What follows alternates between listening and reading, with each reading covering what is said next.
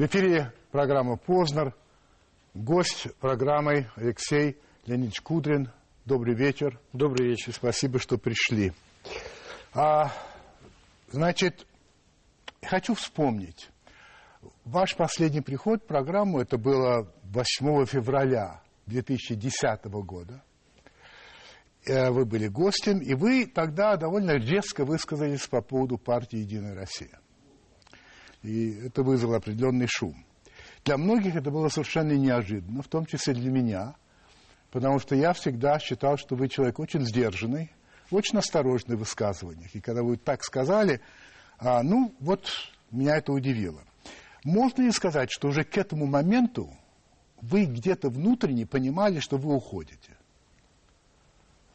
Я к этому моменту совершенно очевидно понимал, что э, те идеи, которые защищает Единая Россия, мне не нравятся, и э, Единая Россия не, не, отражает моих интересов. В том числе э, в проведении тех идей, э, поскольку во, многой, во многом, я это сказал в тот раз, э, проведение тех идей, которые я э, э, высказывал – это была заслуга скорее премьера, который вот, меня поддерживал.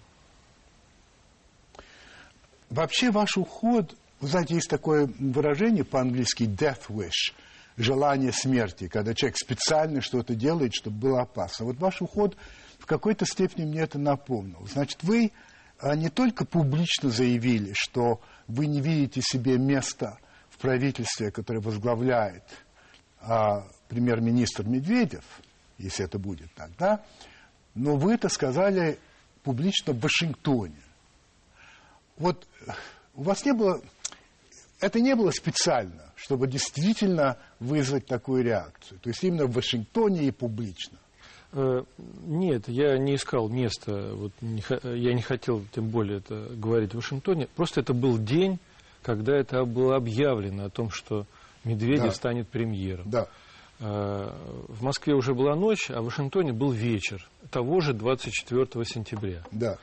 И э, я посчитал, что я тогда тоже уже определюсь, чтобы не было никаких разговоров. Там возьмут, останется, устраивает. Для меня это было, во-первых, очевидно, а во-вторых, э, для меня в тот день обрушились некоторые надежды. Они были связаны с тем, что в последний год э, Э, до того момента были приняты решения, вопреки моему мнению, которые, на мой взгляд, ослабляют экономику России, замедлят э, э, ход реформ, в том числе и после выборов, ослабляют и перед кризисом. И когда я понял, что будет Медведев премьером, я понял, что они не будут пересмотрены. Но это принципиальные вещи. То есть они будут влиять на серьезное развитие экономики. И просто бороться с последствиями я не хотел. У вас не было разочарования в том, что, скажем, вы надеялись, что вас могут назначить премьер-министром? Э, я не надеялся, особенно э, потому что со мной это никто не обсуждал. И, и больше того, где-то с весны, я уже, даже с февраля, примерно вот когда, а нет, это был февраль 2011 года, я уже обсуждал с Владимиром Владимировичем, что принятые решения мне не, я не могу с ними согласиться, и я хотел бы в обозримом времени уйти.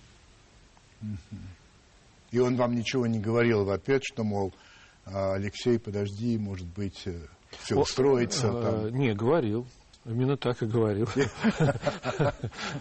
Кстати, он, он с вами на «ты» или на «вы» как? Э, когда вы мы, с ним? Когда мы наедине, мы на «ты» переходим. Понятно. Вот. Э, как раз он говорил, что мы еще раз все взвесим, что будет еще возможности э, уже после выборов какие-то вопросы скорректировать, какие-то новые реформы наметить. То есть, да, он говорил, что да, не нужно вот на этом сейчас э, зацикливаться, давай, давай подождем и вернемся к этому после выборов. Когда вас публично распекал президент Медведев, вы улыбались. Вам что, было смешно? Ну, я сказал, что я когда-нибудь в мемуарах напишу о своих причинах. Почему вы улыбались? Да. Время для мемуара еще не наступило? Да, я думаю, еще не наступило. Еще нет, да? Но вы действительно, есть причина, да? Это не просто так. Это не просто так. То есть вы есть, вы... Хорошо, будем ждать. Будем ждать. А, значит, ваша отставка вызвала массу разных толкований, как вы знаете. Но я приведу лишь два. Это вот председатель э, «Справедливой России» Николай Левичев заявил, что Кудрин, я его цитирую, вряд ли будет искать свое место в каких-либо партийных структурах. Скорее всего, его можно будет увидеть в руководстве одной из крупнейших российских компаний. Его точка зрения. Директор Института глобализации и социальных движений Борис Кагарлицкий Э, высказался в том роде, что вы, вы точно рассчитали момент. И далее цитирую. Как архитектор здания российской экономики, Кудрин знает, когда он рухнет. И лучше наблюдать это со стороны. А, а вы-то как скажете? Вот уход был рассчитан уже, запланирован, или в этом была некоторая спонтанность? Я уже сказал, что я планировал Э, уходить, если не будут пересмотрены решения, если мы не ускорим ход реформ.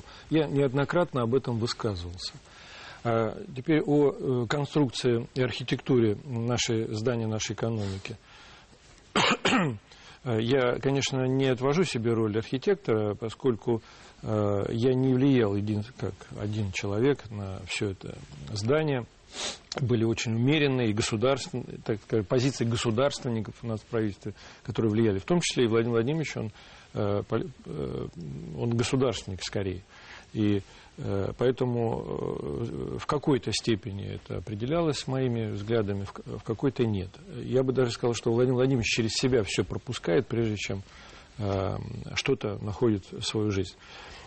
Здание, тем не менее, достаточно прочное, Э, может, сейчас ослаблено чем-то, но э, думаю, что ближайшие там, несколько лет оно, даже новый кризис, э, способно пережить. Но это не даст, может быть, того толчка, может быть, динамики, которая необходима, чтобы мы жили в современном конкурентоспособном обществе и экономике. Вот это меня больше в тот момент беспокоило. Э, поэтому э, я уходил по принципиальным позициям. Я не хотел ухудшать или разбирать или разрушать то, что я сам создал. По-моему, это... Об этом здании мы еще поговорим, но вы вспомнили Путина, и вот у меня возникает такой вопрос. Значит, ваше отношение к Единой России совершенно понятно, а вы изложили это четко, публично и так далее. Но неожиданно для многих изменившееся как будто бы отношение к Единой России самого Владимира Владимировича Путина. Ведь, в общем, надо быть слепым, чтобы не видеть, что он дистанцируется а, с Единой Россией. Вот как вы думаете, почему это происходит? Или, может, вы не согласны, что это так? Я не знаю. Э, Но ну, э, сама Единая Россия не очень успешно выступила э, в прежних, в прошлых выборах. Она все-таки попала под такой перекрестный огонь и сумела набрать таких, скажем, Э, негатива.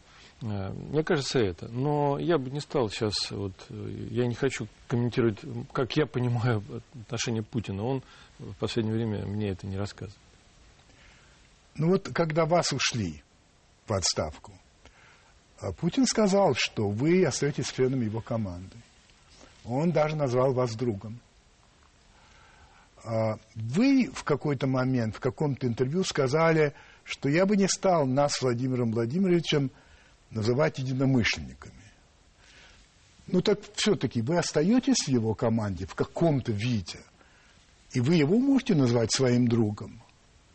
Или что-то все-таки изменилось? Э, на вопрос, э, могу ли я назвать его своим другом, я отвечу утвердительно. Мы очень много прошли вместе, 20 лет.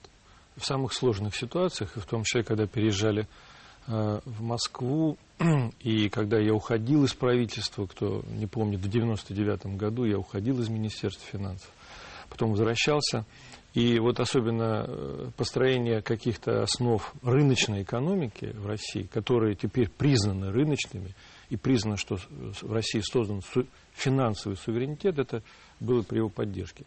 Э, но я бы опять же повторил, что мы не являемся вполне единомышленниками. Я сторонник либеральных и, может быть, таких более демократических взглядов. Считаю, что они недостаточно развиваются у нас в стране. Даже думаю, что это стало причиной вот некого напряжения, я бы даже сказал, политического кризиса, который мы ощущаем сейчас. Просто мы недооценивали роль политических институтов в обеспечении стабильности, в том числе реформ в экономике. Мы их недооценивали. Нам казалось, что э, это пока второстепенно.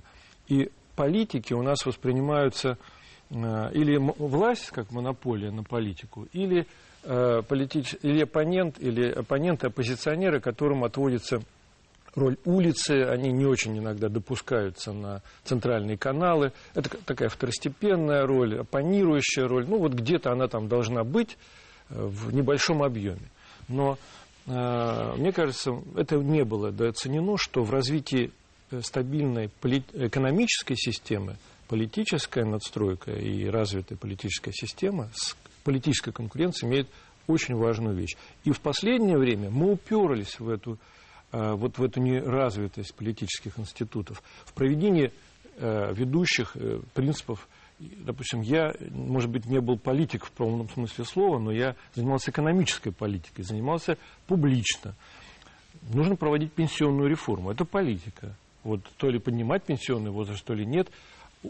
Спрашиваю всех и соизмеряя. Сегодня важно повысить пенсии, повысив налоги, или повысив пенсии, не повышая налоги, а перестроив несколько систему там, обязательств, э, срочности выхода на пенсию. Это все политика. Безусловно. Это все, безусловно, безусловно, имеет отношение. Конечно. Я этим занимался каждый там, день и каждый месяц.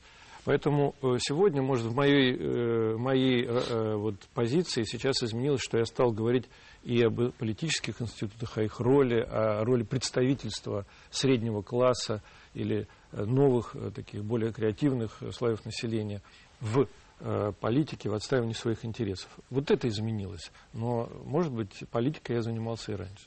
Можно ли тогда сказать сегодня, что вы не в чьей команде?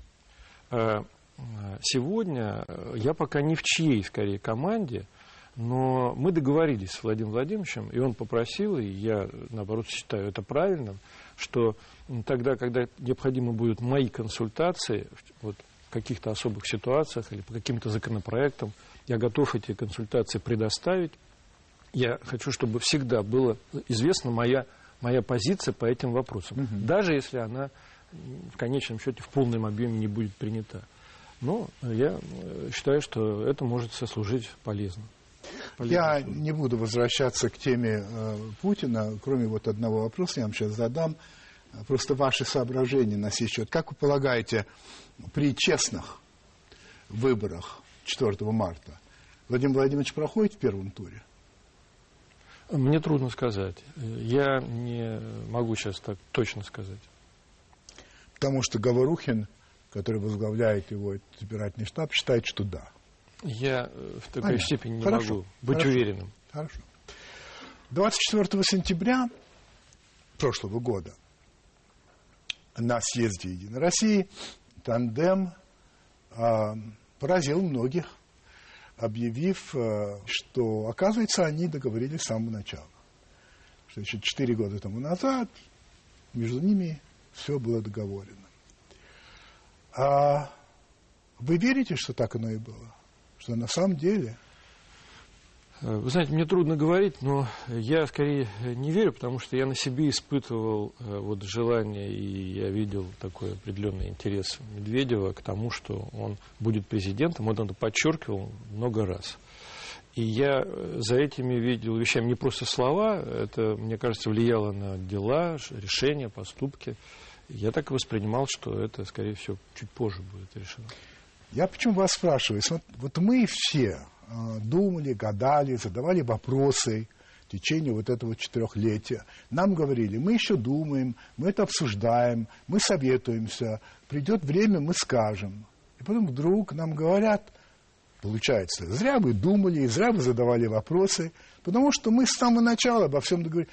Вам не кажется, что это вообще с этого началось. Знаете, есть такое выражение, что это соломинка, которая сломала спину верблюду. Ему нагружали, нагружали, нагружали вещи, а потом еще положили соломинку, и вас нет ощущения? Ну, с точки зрения тактической ошибки, наверное, с вами можно согласиться, но я не думаю, что это та соломинка. Вот. Нет. Там был вот как бы в этой теме целый ряд других моментов, которые были также необычные для, для вот, зрителей, слушателей. Прежде всего, то, что Медведев как раз вызывал ожидания а затем он их э, не исполнил, даже если бы они не сказали, что э, они это решили раньше. Э, мне кажется, сам этот факт, он вот формировал некую, может быть, ожидание определенной части электората, потому что Медведев и Путин не, не одно и то же, не одни, и это виделось, мне кажется. А в данном случае вот эта надежда исчезла. Ну, вот, мне кажется, это больше повлияло на ситуацию, ну и как то, что сама рокировка прошла без реальной дискуссии. То есть э, даже близкие соратники об этом не знали. Мне кажется, такие моменты, они были вот, с точки тактической, э, вот, больше влияли на ситуацию. Мы еще будем говорить, естественно, и об этих прошедших выборах, и о будущих выборах, и о многом другом. Так что э, предстоит довольно интересный обмен – а сейчас будет реклама, так что никуда не уходите.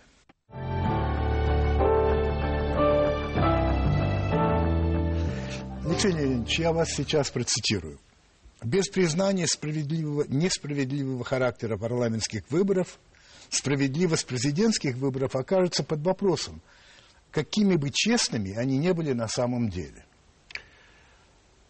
Кто, с вашей точки зрения, должен признать несправедливость прошедших выборов. Неужели вы полагаете, что Медведев или Путин, я о Чурове говорить не буду, а кто-то из них скажет, да, это были несправедливые выборы.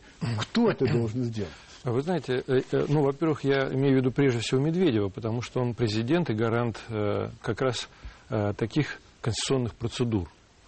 И именно он должен сказать, что он не удовлетворен такими выборами или таким отношением. Вот. Но это, опять же, можно сделать в разной форме. А, если сегодня э, высказывается некое опасение, что вот такое прямое э, э, выражение мнения будет влиять, ну или как-то влиять на, на правовую сторону вот, ситуации. Мне кажется, досрочные выборы, следующие, да. это был бы частичный ответ или даже достаточно откровенный ответ на это. Поскольку Э, вот если президент Медведев внес пакет законов о новом порядке э, регистрации партии, прохождения процедур, доступа, там, значит, э, проходного ценза, то частью этой реформы могла бы быть досрочные выборы, если... Почему? Собственно, потому что зачем ждать?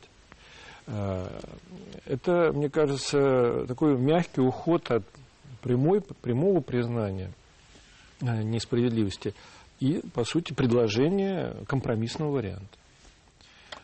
Смотрите, как получается. Если он внесет этот пакет с таким моментом, во-первых, это надо объяснять. Почему вдруг досрочные выборы? Это же, это же не просто рядовая вещь, это серьезно. Значит, все-таки что-то надо сказать по этому поводу. Что это связано с чем? А, значит, если вот ради, ради, ради интереса представить себе, что вот сегодня бы вдруг президент Медведев сказал, что эти выборы его не удовлетворяли, не удовлетворили, потому что они были с нарушениями и так далее, и так далее, и как бы получается нелегитимные. Тогда, по логике, нужно сказать, все, эти выборы не считаются, и давайте новые. Вы против этого. Да. Потому что вы говорите, в этом случае все равно мы будем действовать по старым законам, и полгода или там четыре месяца никакой думы вообще не будет. И это опасно. Вы поэтому сторонник того, чтобы были досрочные, но все-таки через там полтора-два года. Вы из да. этого исходите? Я... И, и это тоже является важным обстоятельством, что э, проводя новые выборы, э, мы должны проводить их по новым законам. А для этого нам нужна, нужен парламент, чтобы он их, эти законы принял. И, во-вторых, я имею в виду, мы уходим от, от этого такого прямого лобового признания, что прежние выборы там нечестные, нелегитимные. Вы знаете, я даже не могу это утверждать, что они нелегитимные или э, величина справедливости, э, трудно эту величину справедливости измерить. Строго говоря, в, таком, в любом демократическом обществе это э, процедура судебного рассмотрения, признания количества проголосовавших там неправильно, под, подбрасывание. К сожалению, у нас не доверяют и судам, которые это рассматривают. Я просто слежу сейчас за, э, да. за ситуацией, что происходит в судах. Суды даже на достаточно понятные, отчетливые свидетельства о том, что э, была фальсификация, по формальным причинам отклоняют э, иски э, заявителей. Таким образом, а что за формальные? Что? Ну, например, протокол да. э, такого местного УИК, как мы говорим, да, да. избирательной комиссии, в которой подписи есть, печать есть, но какие-то реквизиты не проставлены. Так. Например, важным реквизитом оказывается вот в ходе ряда рассмотрений э, копия э, значит, Э, одна, э, должно быть прописано, что это такая-то, такой-то экземпляр копии. Так. Потому что это вот прописано в некой форме, что это обязательный реквизит. Вот если его нет, то уже не уже можно не Хотя члены комиссии это подписывали и подтверждают это. И, казалось бы, несложно не, не, разобраться все-таки, где здесь э, правда. Но такие формальные причины э, оказываются достаточными, чтобы отклонить такие иски. Э, э, в виде материала, которые явно под, подчеркивают, но они не принимаются, допустим, по каким-то процедурным вопросам для обоснования.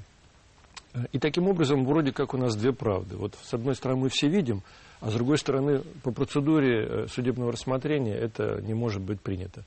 Вот эти моменты, они вызывают, сохраняют недоверие и поэтому я э, тоже не могу сегодня сказать, в какой степени э, несправедливость. Но в какой-то степени В какой-то степени, да. да. В какой-то степени, да. Мы догадываемся, что высокой или даже по ряду свидетельств или рассказов, э, по совокупности того, да. что мы увидели, видим.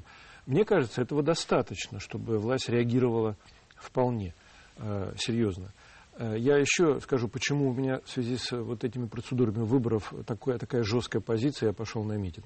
Потому что с этого начинается, ну, как бы демократия и доверие к власти и к реформам. Вот с этого начинается. Я вот э, случайно, не случайно в Красноярске в феврале э, известно, в известном выступлении сказал, что нужны честные и справедливые выборы, если э, мы хотим получить доверие на следующий мандат для проведения реформ. Э, и вот э, это было в феврале 2011 года да, сказано. Да. После чего выступила «Единая Россия», Э, и высказал беспокойство, что, наверное, э, Кудрин считает, что прежние выборы были нечестными. Э, я говорю, нет, я это не имел в виду. Тем не менее, это их задело. А эти выборы, они говорят, будут, конечно же, честными, даже нет сомнений. Сегодня это, как ни странно, не подтверждается в полной мере. Но я думаю, что это имеет более системное и принципиальное значение для следующих шагов любого рода э, президентских выборов, того, что делает правительство в части объяснений своей политики. Э, вот здесь начинается сомнение и недоверие. Поэтому сегодня очень многое зависит от власти. Как она посчитает, достаточен ли уровень вот этого сомнения недоверия, чтобы реально пойти на какие-то шаги, может быть, нестандартные, о которых я говорю, или этим можно пренебречь. Э, не, не учитывать это. Вы полагаете, что эти власти, что власть может отреагировать до президентских выборов 4 марта? Я считал, что я вот как раз и написал это, что такое реагирование в какой-то форме, пусть это будет э, в форме э, более такой косвенной, на это э, существенно успокоило бы и повысило доверие к президентским выборам. Если этого не будет сделано, то доверие к президентским выборам, несмотря на, серьез, да, на серьезные да, меры, да. Э, будет тоже в несколько степени подорвано. Вот э, к сожалению.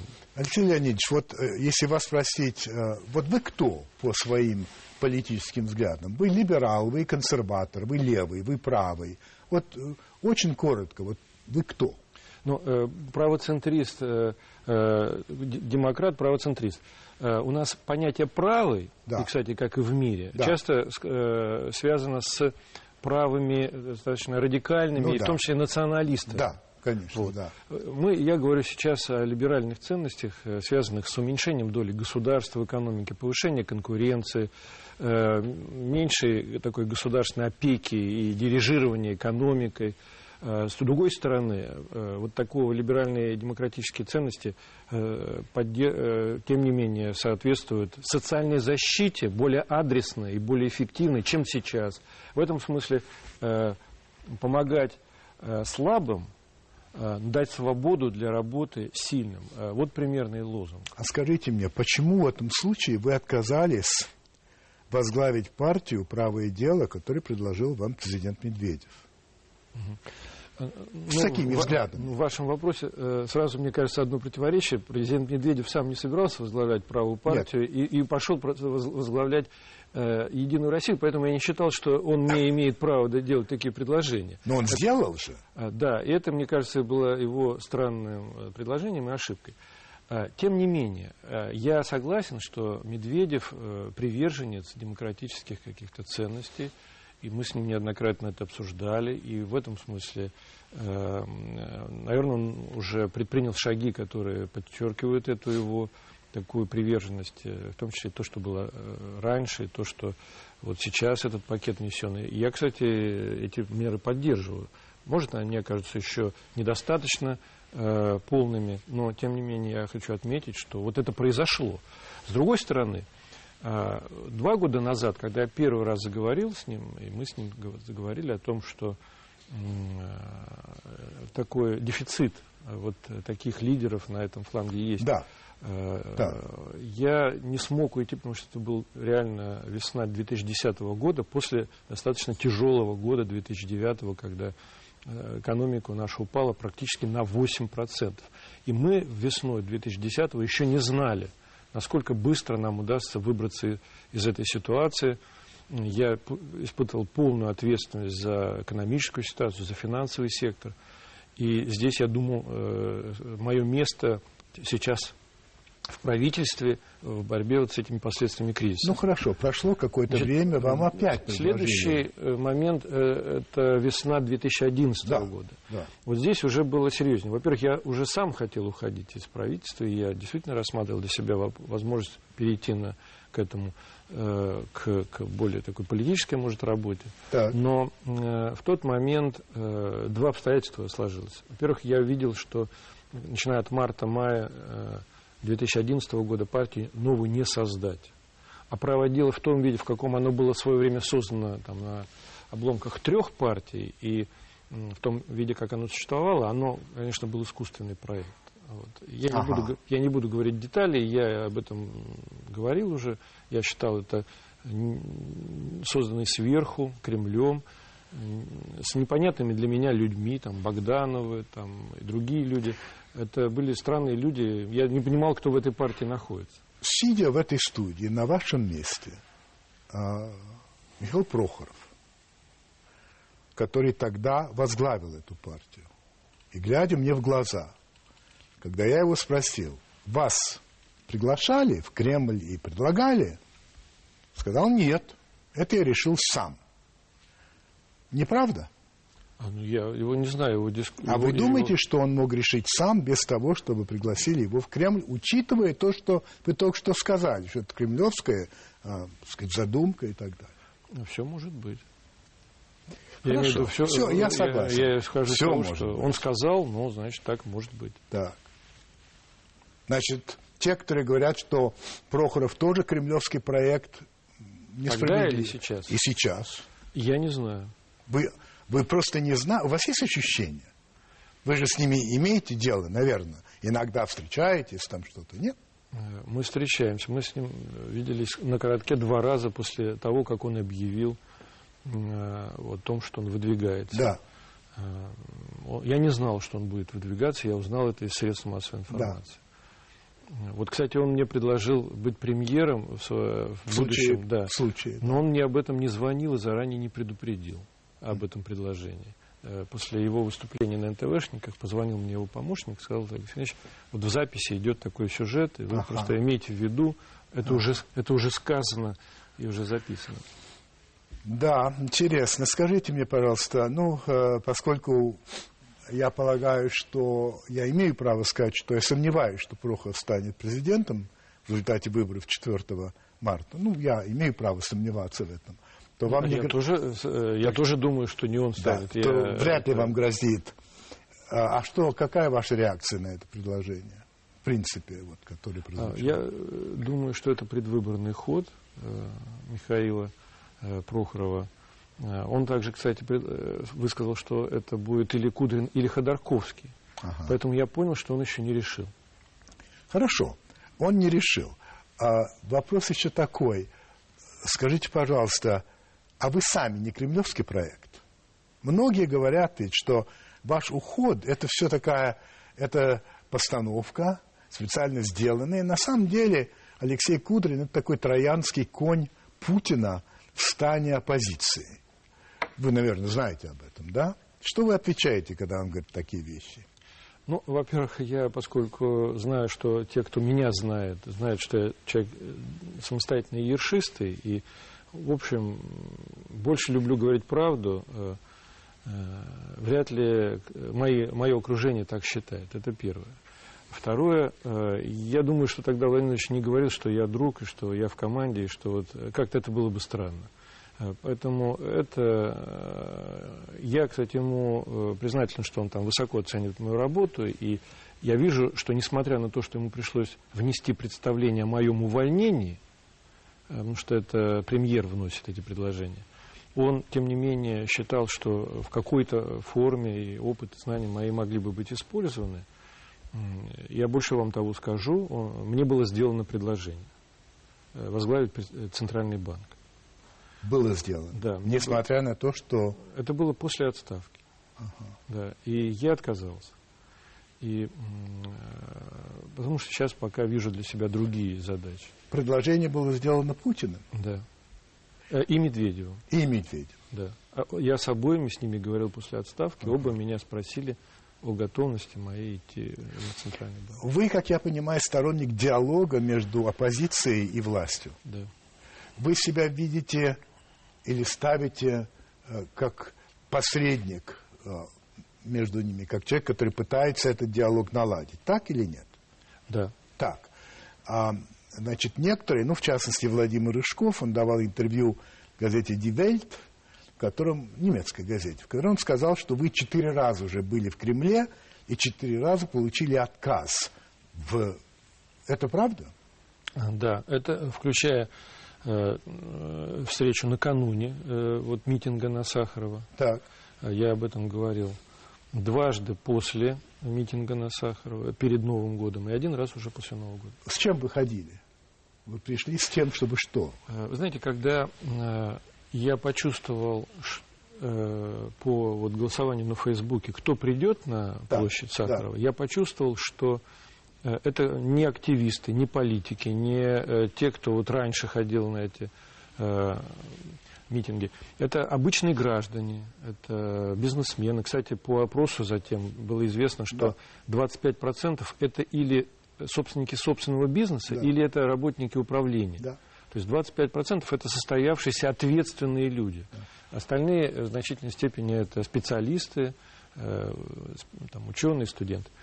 Да. Э, и мне было понятно, что к ним нужно относиться очень внимательно и уважительно, что это новая ситуация в нашей, будь то информационной среде, в политической среде. К ним нужно отнестись очень уважительно. Это было первое, и я посчитал, что уже тогда, накануне Сахарова, имея там за спиной у нас была был митинг на Болотной, что да. с ними нужно разговаривать, вести диалог. Уже тогда, накануне и ночью перед Сахаровой я написал пост, в два часа его разместил в «Коммерсанте» и посчитал, что... И там предложил эту свою роль уже накануне Сахарова это произошло, так, ночью. Так. И посчитал, что, наверное, это будет не услышано в полной мере. Так. И нужно прийти на митинг, во-первых, солидаризировавшись с теми, кто вот пришел, э, из тех, кто раньше не ходил на эти митинги. Так. И, во-вторых, чтобы э, поддержать их и поддержать диалог, который будет. Но вы в Кремль ходили с этим? Э, Кому-то? После, да. Я да. сказал, что с я... С чем вы пришли? Кому, собственно, вы ходили? Я, при... прежде всего, к Владимиру Владимировичу и некоторым сотрудникам И сказали, аппарата. что? С чем вы пришли? Что я... надо... Вот именно то, что я вам сейчас да. говорю. И что... вам сказали нет? Нет, сначала мы сказали подумаем, затем было сказано, что да, наверное, вопросы есть. Давайте отложим это вот, обсуждение еще на после э, Нового года. Ну, кстати, параллельно происходили внесения Медведевым пакета законопроектов. Да, Я считаю, да. это Э, неплохой и серьезный шаг. Вы считаете, что это связано с митингами? Я считаю, да. Хорошо. Несмотря на то, что сами пакеты Медведевым разрабатывались раньше, и они уже были готовы. Конечно же. Но то, что их вот так вот быстро внесли, это была значительная Хорошо. Э, роль сахара. Услышали. Да. Услышали. После, э, после э, тем не менее, я хочу сказать, что произошли некоторые моменты, связанные с тем, что были, не, были такие ну, неаккуратные, провоцирующие высказывания в, в адрес митингующих, что, ну, мне, эм, что мне э, э, дало повод думать, что не вполне идет ос, ос, оценка, вот, осмысления, кто же все-таки на этой площади есть. Во-вторых, после уже Нового года э, я почувствовал, что опять же делается пауза по возможности какого-то диалога, но сейчас я вижу, что начались э, встречи, встречи, в том числе, э, которые включают оппозиционных э, представителей средств массовой информации. Кстати, там, будь то Венедиктов, он тоже участник э, этих э, да, да. оргкомитета того же митинга, да. если я не ошибаюсь. Э, сейчас э, Медведев встретился, с, опять же были включены оппозиционные журналисты, например, Альбац была у Медведева. И Сейчас я слышал, предложен э, встреча с Акуниным, Быковым. Да. Это все да. элементы, может быть, э, пока робкие, косвенные элементы диалога. Он начинается, и э, то, что он без моего участия, я только приветствую. Оппозиция очень разношерстная.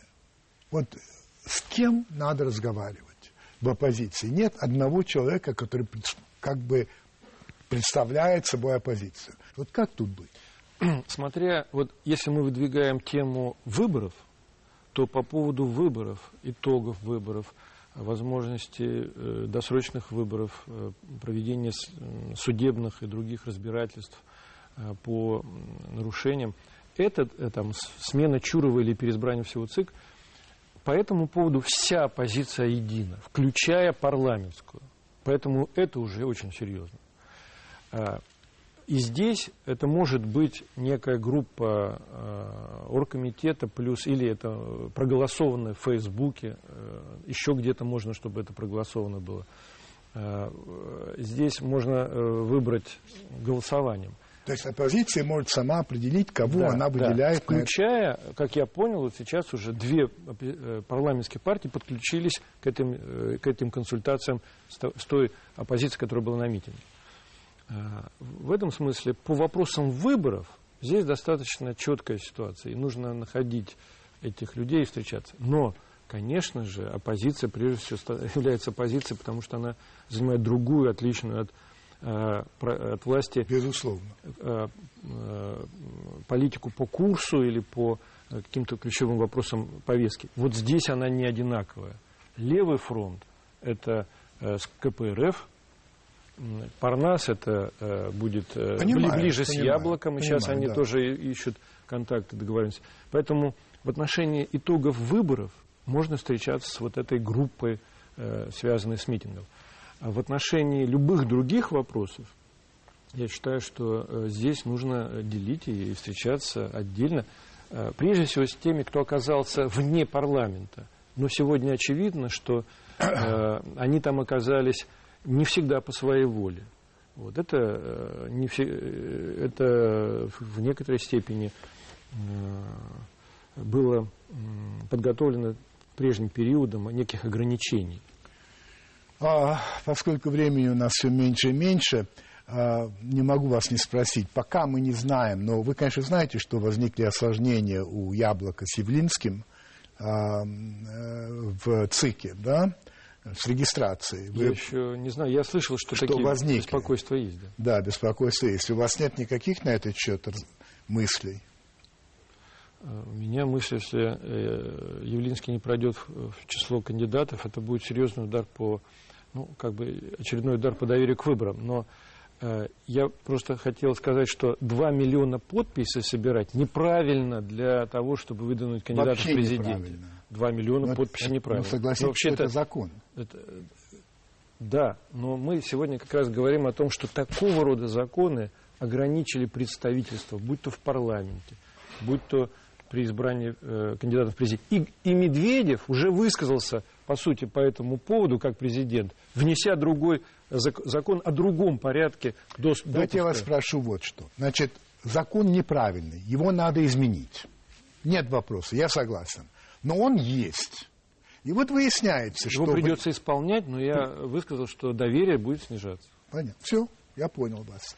А, а, произошли в недавнее время довольно интересные вещи. Первое. Прекратилось дело Евгения Чичваркина. Одно. Второе.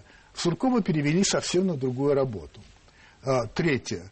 А, Борис Немцов и а, Владимир Рыжков появились на телевидении и второго канала, и первого канала начинается новая эпоха? Я думаю, что начинается. Вы думаете, что начинается? Да. Э, дело в том, что э, все равно э, нужно реагировать на запросы общества. И они сегодня просто прозвучали более громко, и их не замечать нельзя. Я думаю, что власть сохранит свою стабильность, если она будет реагировать на это. Это, это обязанность власти. И если не будет там, упирательства или вид, что этого не происходит, то тогда, мне кажется, власть сумеет э, э, быть адекватной, дальше работать, дальше э, проводить то, что она наметила. Мне кажется, нужно реагировать на это. А, все-таки перевод Суркова – это знаковое событие? Это знаковое событие, безусловно. Эпоха а, вот такого, таких методов, думаю, в целом закончилась хотя не преувеличивают уже э, это, это, это значение. Методов? Э, методов такого ограничительного характера в сфере политической жизни. Значит, вы имеете право а, отказаться ответить на любой мой вопрос. Вы это понимаете. Вы можете сказать там а, а, без комментариев, а, следующий вопрос и так далее. Это я предупреждаю в связи с вопросом, который я собираюсь задать. Водички можно выпить? Да, можно выпить водички. Не только, к сожалению, у меня здесь только вода. А, значит, вопрос такой. Если бы, если бы президент спросил вашего совета сегодня, освободить ли из тюрьмы Михаила Ходорковского, что бы вы ему сказали? Если бы моего совета да. спросил? Я думаю, что э, понесенное уже ответственное, то есть наказание и сомнения, э, которые высказывают э, э, ряд адвокатов, э, э, серьезные э, основания, может быть, освободить. Значит, вы у нас были в программе, и Марсель Пруст имел возможность вам задать свои вопросы, поэтому он позволил мне устроить вам от себя блиц. На вопросы мы завершаем. Я прошу вас ответить да или нет, по возможности. Вы вообще готовы работать в госуправлении при президенте Путине? Это зависит от многих обстоятельств. То есть вы не можете ответить ни да, ни нет? Да. Необходимо ли создать правую партию? Необходимо. Готовы ли вы такую партию возглавить? Э, в зависимости от той конкуренции, которая будет э, в партии. А, можно ли сказать, что в политическом смысле Россия находится в определенном тупике? В политическом да. смысле? Э, скорее нет. Я думаю, что мы здесь можем нет. преодолеть любой тупик. Можно ли сказать, что в экономическом смысле Россия находится в определенном тупике? Опять же, мы находимся в сложной ситуации, но мы можем преодолеть любые тупики. Нравится ли вам находиться за чертой исполнительной власти? А пока мне не надоело. А будете ли вы, как гражданин, голосовать на предстоящих президентских выборах? А, я еще не принял решение. Вообще будете ли вы голосовать? А, потому что я сейчас, э, я об этом уже сказал, выбираю э, ту э, платформу, программу, которая меня будет устраивать. И я уже сказал, что я жду и от Владимира Путина э, серьезных предложений. То есть на вопрос, знаете ли вы уже сегодня, за кого вы будете голосовать, вы не можете ответить? Я не могу ответить. Не знаете. Недавно, выступая на «Эхо Москвы», известный вам экономист Андрей Ларионов сказал, что не исключает возможности того, что никаких президентских выборов не будет, и что могут объявить чрезвычайное положение. Вы с этим согласны? Я думаю, э, Андрей э, как-то не чувствует ситуацию сегодня в России. То есть вы с этим не согласны? Я с этим не согласен. Ну что ж, об экономике будем с вами разговаривать в другой раз, более подробно. Сегодня не успели. Спасибо вам большое. Это был Алексей Леонидович Кудрин.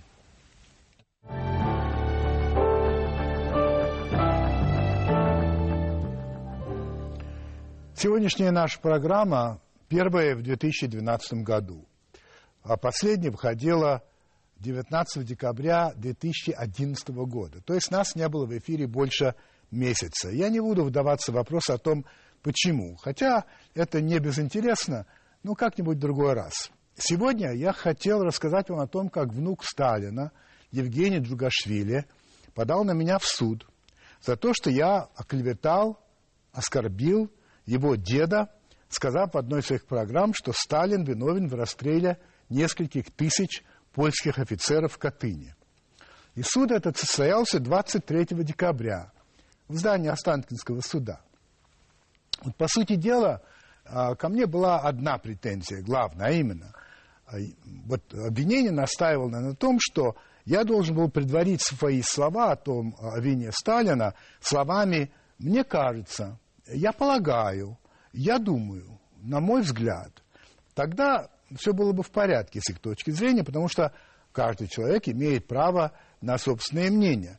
А раз я этого не сказал, то это уже не мнение, а это, э, это сведения, услышав которые вы, дорогие зрители, решат, что да, действительно, Сталин в этом был виноват совместно со своим славным политбюро.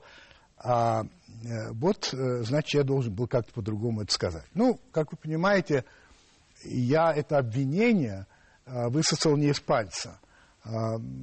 Я ссылался на определенные документы, которые хранятся в госархивах, а также на официальные заявления Государственной Думы Российской Федерации.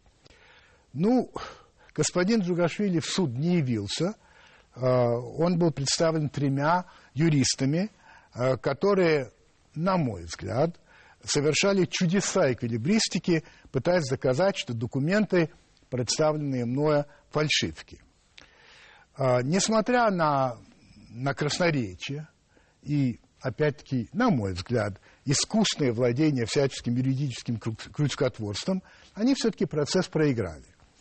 Но я обещал им, что я обязательно расскажу о нем вот в эфире своей программы, что я и делаю.